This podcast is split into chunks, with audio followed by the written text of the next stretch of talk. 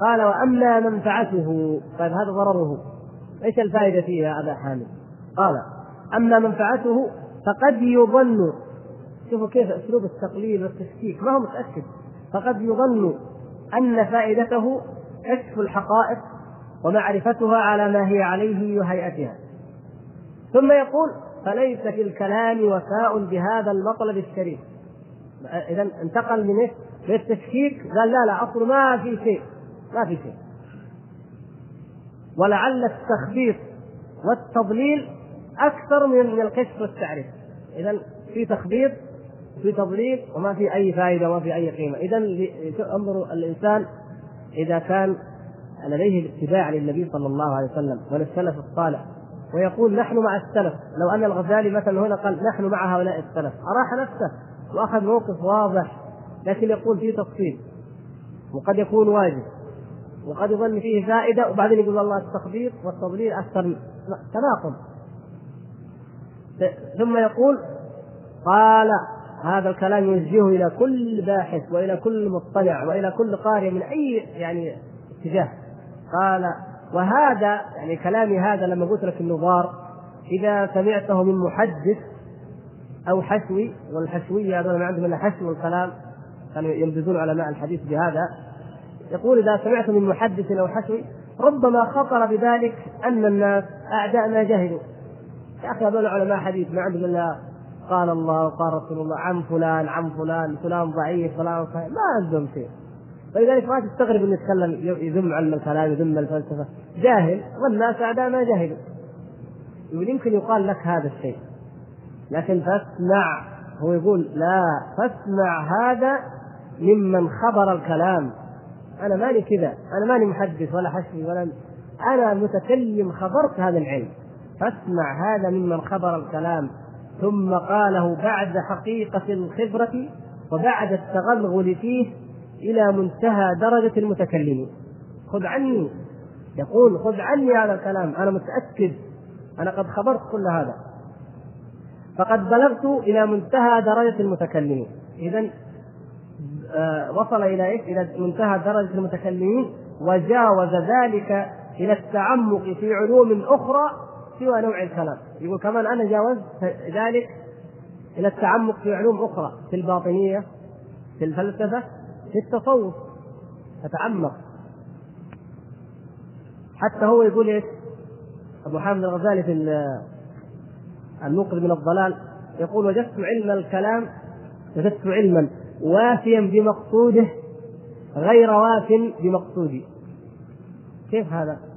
يعني هو يقول العلم في ذاته على قد أهله وافي يكفي يعني علم. لكن بالنسبة لرغبتي أنا ما هو وافي بها لأنه يعني يقول أنا أريد اليقين.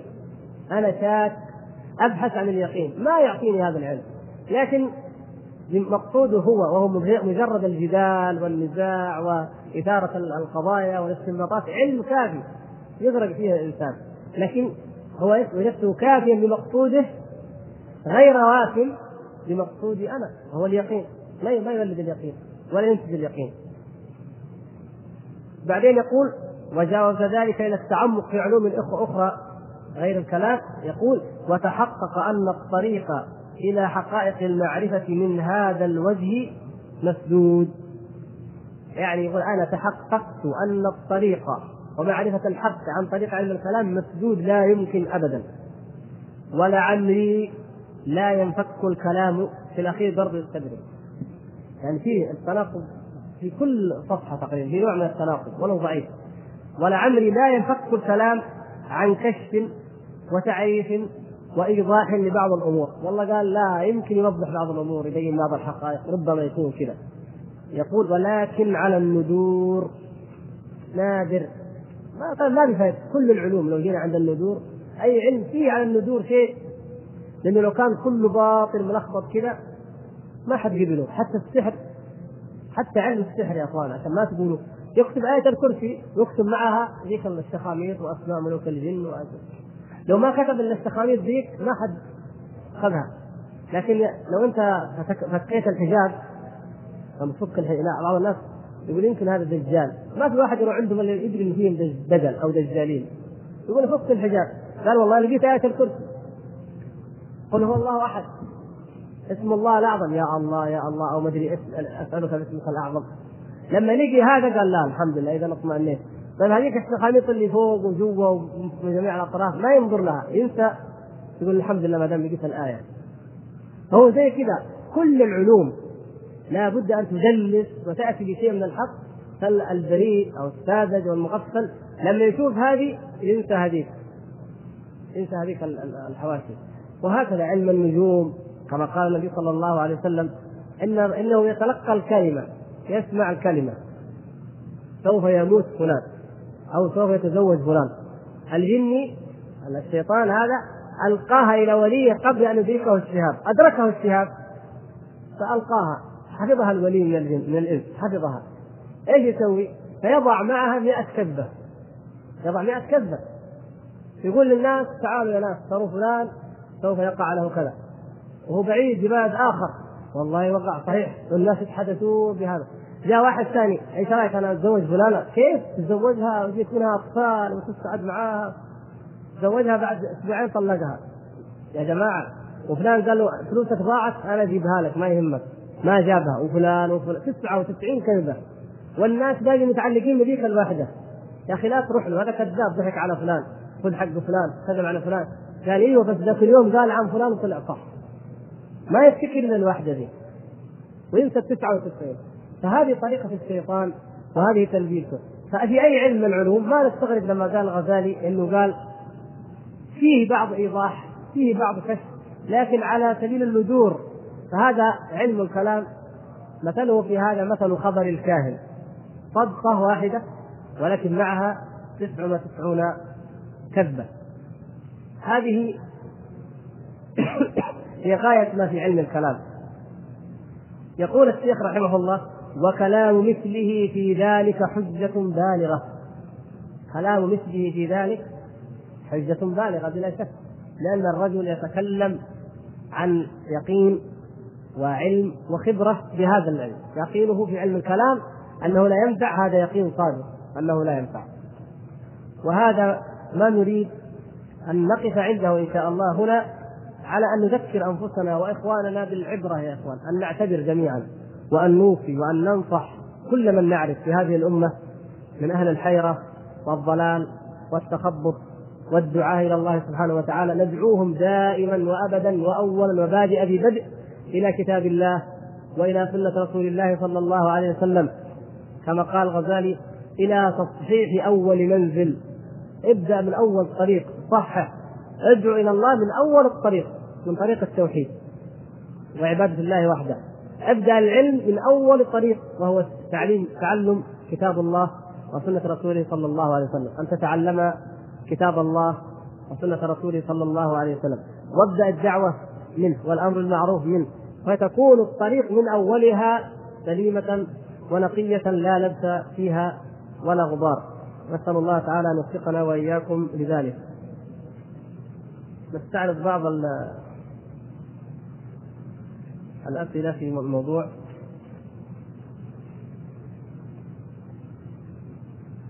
ما رأيكم بكتاب إحياء علوم الدين بشرح العراقي؟ الحافظ العراقي رحمه الله تعالى ما شرح الإحياء. هو خرج الأحاديث. وقد بذل جهدا جهدا عظيما في ذلك. بلا شك أن الذي الذي آه، يقرأ الإحياء مع شرح مع تخريج العراقي رحمه الله فإنه يكون في منجاه وفي عصمة من كثير من الضلال الذي في الإحياء لأنه يجد أنه ضلال مركب على أحاديث موضوعة أو باطلة أو مكذوبة أو ضعيفة. ومن أعظم من مظان التخريج تخريج الأحاديث كتاب تخريج الإحياء. يعني كيف؟ سمعت بحديث موضوع أو ضعيف أو باطل في فضائل الأعمال في بعض الأشياء؟ فين تحصله؟ قد تجده فيه لأن الغزالي حشر فيه أكثر الموضوعات. والعراقي خرجها. فأصبح من مضان ومن مواضع المواضع التي يجد الباحثون فيها الأحاديث الموضوعة والواهية والباطلة. كأنه متخصص في جمع هذه الأحاديث ووضعها في في هذا الكتاب الكبير. في جميع الأبواب أبواب الصلاة أو الزكاة أو الخلق أو التحذير من الدنيا أو ما أشبه ذلك من الأبواب. أما كتاب الإحياء في ذاته ففيه كلام نفيس وطيب في بعض مواضع منه ولكنه مخلوط بأكثرية فيها الضلال وفيها الزيغ وفيها الانحراف وفيها أيضا تخبيط وتضليل عجيب بحيث أنك لا تستطيع إذا قرأت هذا الكتاب أو باب منه أن تخرج بشيء محدد معين. إنما تقرأ كلام متناقض. بعضه يهدم بعض وبعضه ينقض بعض. فلا تستطيع أن تفهم بالضبط ماذا يريد هذا الرجل. ماذا أعتقد؟ ولهذا قيل إن التصوف ليس علما ليس فنا العلم. أي علم من العلوم لابد له قواعد معينة. ينضبط بها علم التاريخ علم الرياضيات مثلا علم الكيمياء الفيزياء النحو والأصول التفسير قواعد مقرره معينة. وكذلك الأديان المعروفة فيها حلال فيها حرام فيها منكر فيها كذا. إلا التصوف. التصوف هو عبارة عن اتجاه اتجاه واسع كالديانة البوذية. بالضبط وأصل التصوف كما قلنا هو الديان الدين البوذي. البوذية أي إنسان يقول لك يقول بوذا أنا لا أحدثكم حتى عن الله. في كتب بوذا الموجودة إلى الآن ومترجمه يقول حتى عن الله ما حدثكم ما أقول في الله ولا في لا. أنت أنت أسلك سبيل المعرفة بنفسك. أنت بنفسك. والانسان اذا ترك ونفسه ماذا يجد؟ تخبط ناقص اليوم أعجبتني فكرة بكرة ما أعجبتني اليوم ارتحت من حاجة بعد بكرة هكذا تناقض والغزالي نفسه شعر بهذا الاضطراب الفكري في في نفسه. وظهر ذلك في كتبه. ليس هناك عقيدة معينة. يقول الغزالي في نفس الإحياء عليك على طالب الطريق طريق الحق طريق التصوف عليه أن يفرغ قلبه من كل شيء. نقلها عن غيره لكن مقر لها. حتى لا يشغل نفسه لا بقراءة تفسير لا بقراءة قرآن ولا حديث. فرغ قلبك حتى من قراءة القرآن حتى من الحديث فرغ قلبك. وبعدين يأتيك الكشف يلقى إليك بالذكر. طيب وكيف الكشف؟ يقول له إذا تبغى الكشف ينزل. هذا كلام البوذية بالضبط. هل تذهب إلى جبل بعيد أو إلى مغارة تدخل في غار أو كهف مظلم ويأتيك الكشف يلقى إليك قال فإن لم تستطع. يعني هو فهم من بعض الناس خواف ما يقدر ينام في الكهف في الليل لحاله. إيش يسوي؟ يبقى يبغى يقعد في الزاوية أو في المسجد. قال فخذ إزار كساء كساء أسود غليظ ولفه على رأسك. كذا.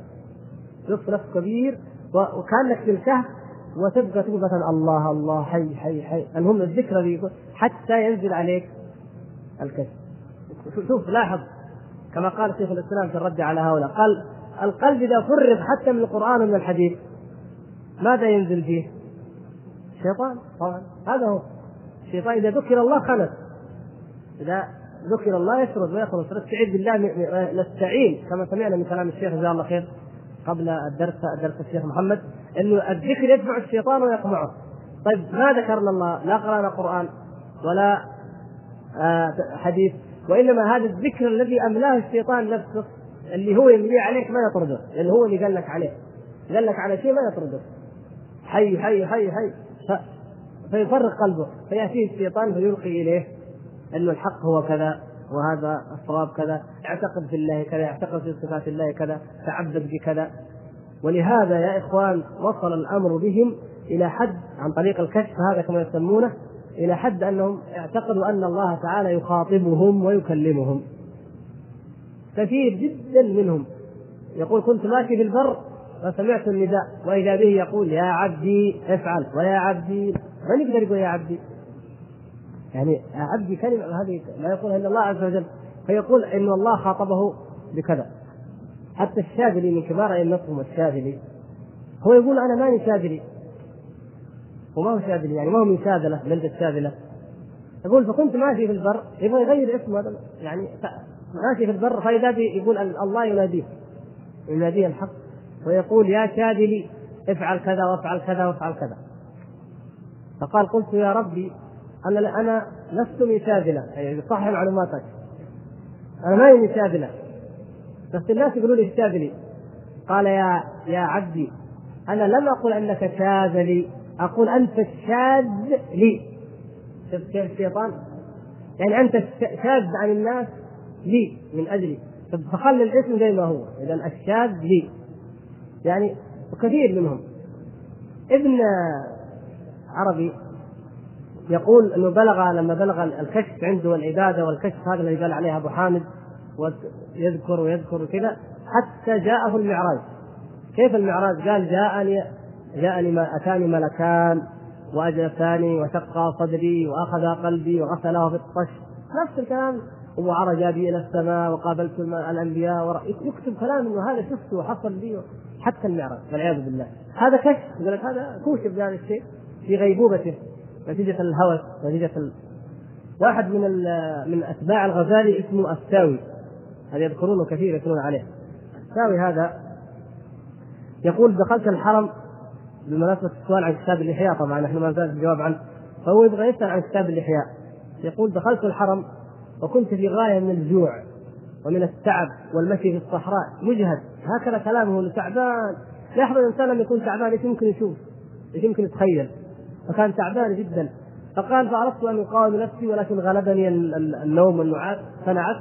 وإذا برسول الله صلى الله عليه وسلم الرسول صلى الله عليه وسلم جالس معه أبو بكر وعمر والصحابة وكلهم بلباس صوفية. ما شاء الله. كلهم بلباس الصوفية. وإذا بأهل المذاهب يأتون. قال فجاء أول من جاء الإمام الشافعي. وجلس عند النبي صلى الله عليه وسلم وقرأ عليه مذهبه فأقره. جاء أبو حنيفة وقرأ عليه مذهبه فأقره. وجاء يعني من بعده قال وكلهم يقبلهم إلا الرافضة. هذا أحسن شيء يمكن في الحلم قال لما جاء الرافضة طردهم النبي صلى الله عليه وسلم. قال ما أستمع لكم. قال فجاء أبو حامد الغزالي ومعه الإحياء معه قواعد العقائد من الإحياء. هذا اللي قرينا الفقرة هذه منه. هذا من كتاب قواعد العقائد زي ما قلنا باب من الإحياء. قال فجلس إلى النبي صلى الله عليه وسلم وقرأ عليه قواعد العقائد من الإحياء. شيخنا قال أبو حامد قرأ هذا. فلما انتهى قال النبي صلى الله عليه وسلم له هذا هو العقيدة هذه العقيدة الصحيحة التي أنا عليها وجئت بها. هذه الدين الصحيحة والعياذ بالله. وفي كمان في آخر كتاب الإحياء حصل برضو منام الواحد من الناس. يقول إني أعطيته النبي صلى الله عليه وسلم أعطاه إياه وقال وفتح وقرأه حرفا حرفا. سبحان الله. النبي صلى الله عليه وسلم كان يقرأ فقرأ الإحياء حرفا حرفا وقال كل ما فيه صحيح. يستدلون هم على صحة الإحياء وأن كل ما فيه حق بما ذكر هو في الإحياء أنه عن طريق الكشف وعن طريق المنام وعن طريق كذا وعن طريق كذا. وبهذه الطريقة ضلوا وأضلوا نسأل الله الهداية لنا ولكم ولإخوان المسلمين جميعا. يقول الأخ آه، في هذا الدرس وما قبله من الدروس على جهة جزاكم الله خير آه، علمت أن الإمام الغزالي رحمه الله ليس الإمام الجدير بأن يكون القدوة وخاصة بالنسبة لمن أراد أن يتعلم الدين والدعوة ولكن هناك من الشباب المسلم المثقف ثقافة كما يسمونها الثقافة الإسلامية يكثرون من النقل عنه ويكثرون بالعزو إليه فما نصيحتكم لمثل هؤلاء الشباب والشاهد سوف يبلغ الغائب إن شاء الله. هذا كلامنا الليلة من جملة النصيحة إن شاء الله يعني ماذا بعد الحق إلا الضلال. بعد أن تعرف منهج أي إنسان فلا بد أنك تحكم هل آخذ منه أو لا آخذ. ونحن قلت يعني قلت ونحن يعني أهل السنة يجب أن نكون منصفين كما أمرنا الله عز وجل قوامين لله شهداء بالقسط أو شهداء بالقسط قوامين لله أننا لا نجحف أحد. فقلنا في الإحياء فوائد ولكنها تضيع مع كثرة الباطل. الكتب الأخرى المخرج من الضلال هذا لا فائدة فيه. المظلوم به على غير أهله لا فائدة فيه. كيمياء السعادة معارج القدس إلى آخر. هذه كلها كتب لا خير فيها القسطاس المستقيم ورسائل كثيرة معروفة للغزالي لا خير فيها. الإحياء هو أفضل كتبه أفضل كتبه هو الإحياء. وفيه ما قلنا وفيه طوام وبلايا. مثل ما يذكر عن أبي تراب النخشبي أنه قال قال أحد العباد لقيه قال إنني رأيت الله. أحد من عباد لقي آخر قال إنني رأيت الله. أنا رأيت الله. شوف الكذب قد مر معنا هذا الموضوع كما تذكرون. فقال لأن ترى فلانا خيرا لك من أن ترى الله سبعين مرة. والعياذ بالله. هذا في الإحياء. وغير ذلك كلام باطل كثير. فلا يمكن إلا أن ننصح هؤلاء الشباب خاصة هؤلاء الإخوة من يتقوا الله وأن يعودوا إلى تصحيح أول منزل. اسمعوا كلام الغزالي. ارجع إلى تصحيح أول منزل. أبدأ بالحق وبالكتاب والسنة. وخذ العبرة والعظة من نفس كلام الغزالي قبل أن تأخذها من غيره. ما معنى قول الصوفية الذوق والكشف. الكشف زي ما قلنا أنت يلف الكتاب هذا على رأسه ولا يدخل الكهف ويكاشف يعني بالمنام أو يلقى في قلبه. الشيطان يعني يلقى في نفسه أن العبادة كذا وأن الحق كذا. هذا معنى يقال كوشف أو خوطب أو كشف له عن شيء. والذوق يقولون أنت لما تقول مثلا حي حي حي أو هو هو هو تقول أنت هذه ما فيها فائدة ما ترقق القلب ما صحت عن النبي صلى الله عليه وسلم. يقول لك يا أخي المعيار الذوق. من ذاق عرف. أنا لما ذكرت هذا الذكر وجربت وجدت الإيمان في قلبي. فالإيمان حقائق ذوقية جعلوا الإيمان أشياء ذوقية. هو تذوق هذا الذكر. خلاص انبسط منه ما يبغى غيره. تذوق نوع من أنواع الصلاة. هذه اللي تعجبه. ما يبغى ما جاء عن النبي صلى الله عليه وسلم. وهكذا. فجعلوا الأمور بالذوق. وهي بماذا؟ بالاتباع. الدين جاء على خلاف رغبات النفوس في كثير من الأشياء. قد نتذوق أشياء نجدها حسنة ولكن يأتي الدين بخلافها والله تعالى أعلم بما ينفعنا وما يضرنا وما يقرب إليه. فالدين لا يأتي موافقا لأذواق الناس. ومن هنا كما قلنا كان الصوفية عدة اتجاهات وطرق كثيرة. يقول له بوذا أنت طريق المعرفة بنفسك وتعلم.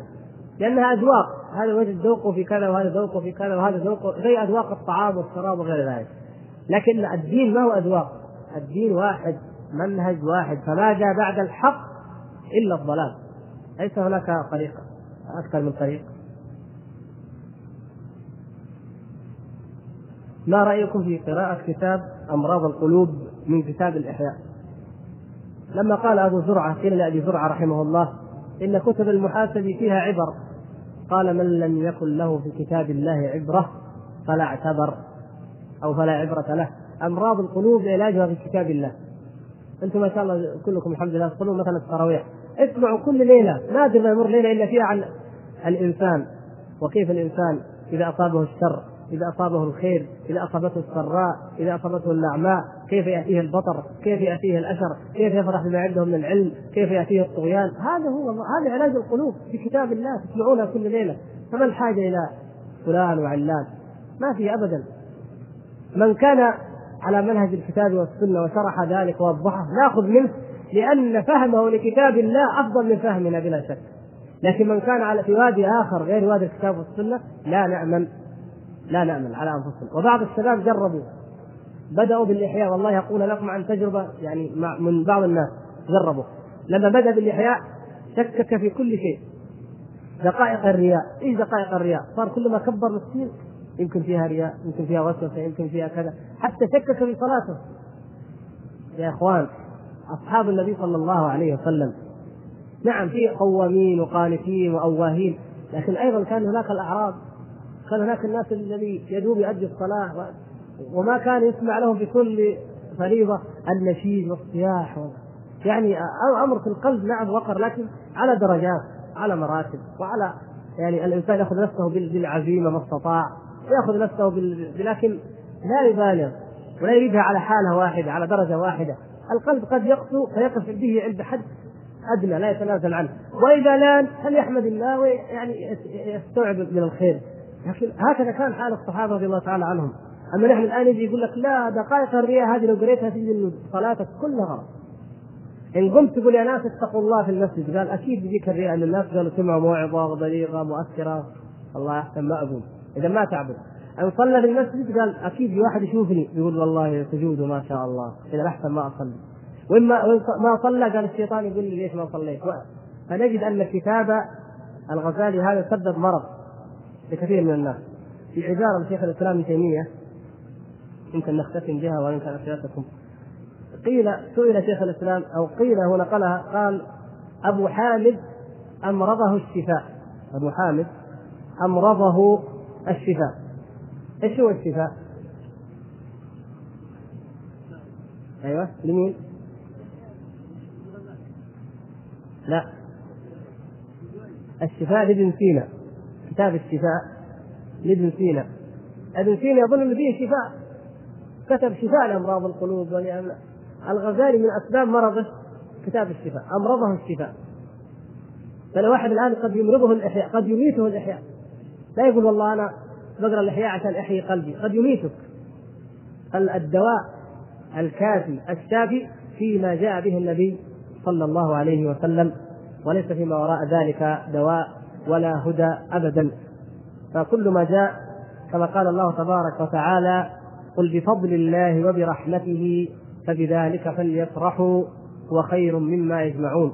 فاستمسك بالذي أوحي اليك ويقول قل إنما أنذركم بالوحي هذا هو كتاب الله وسنة رسوله صلى الله عليه وسلم. نسأل الله سبحانه وتعالى أن يتقبل منا ومنكم إنه سميع مجيب.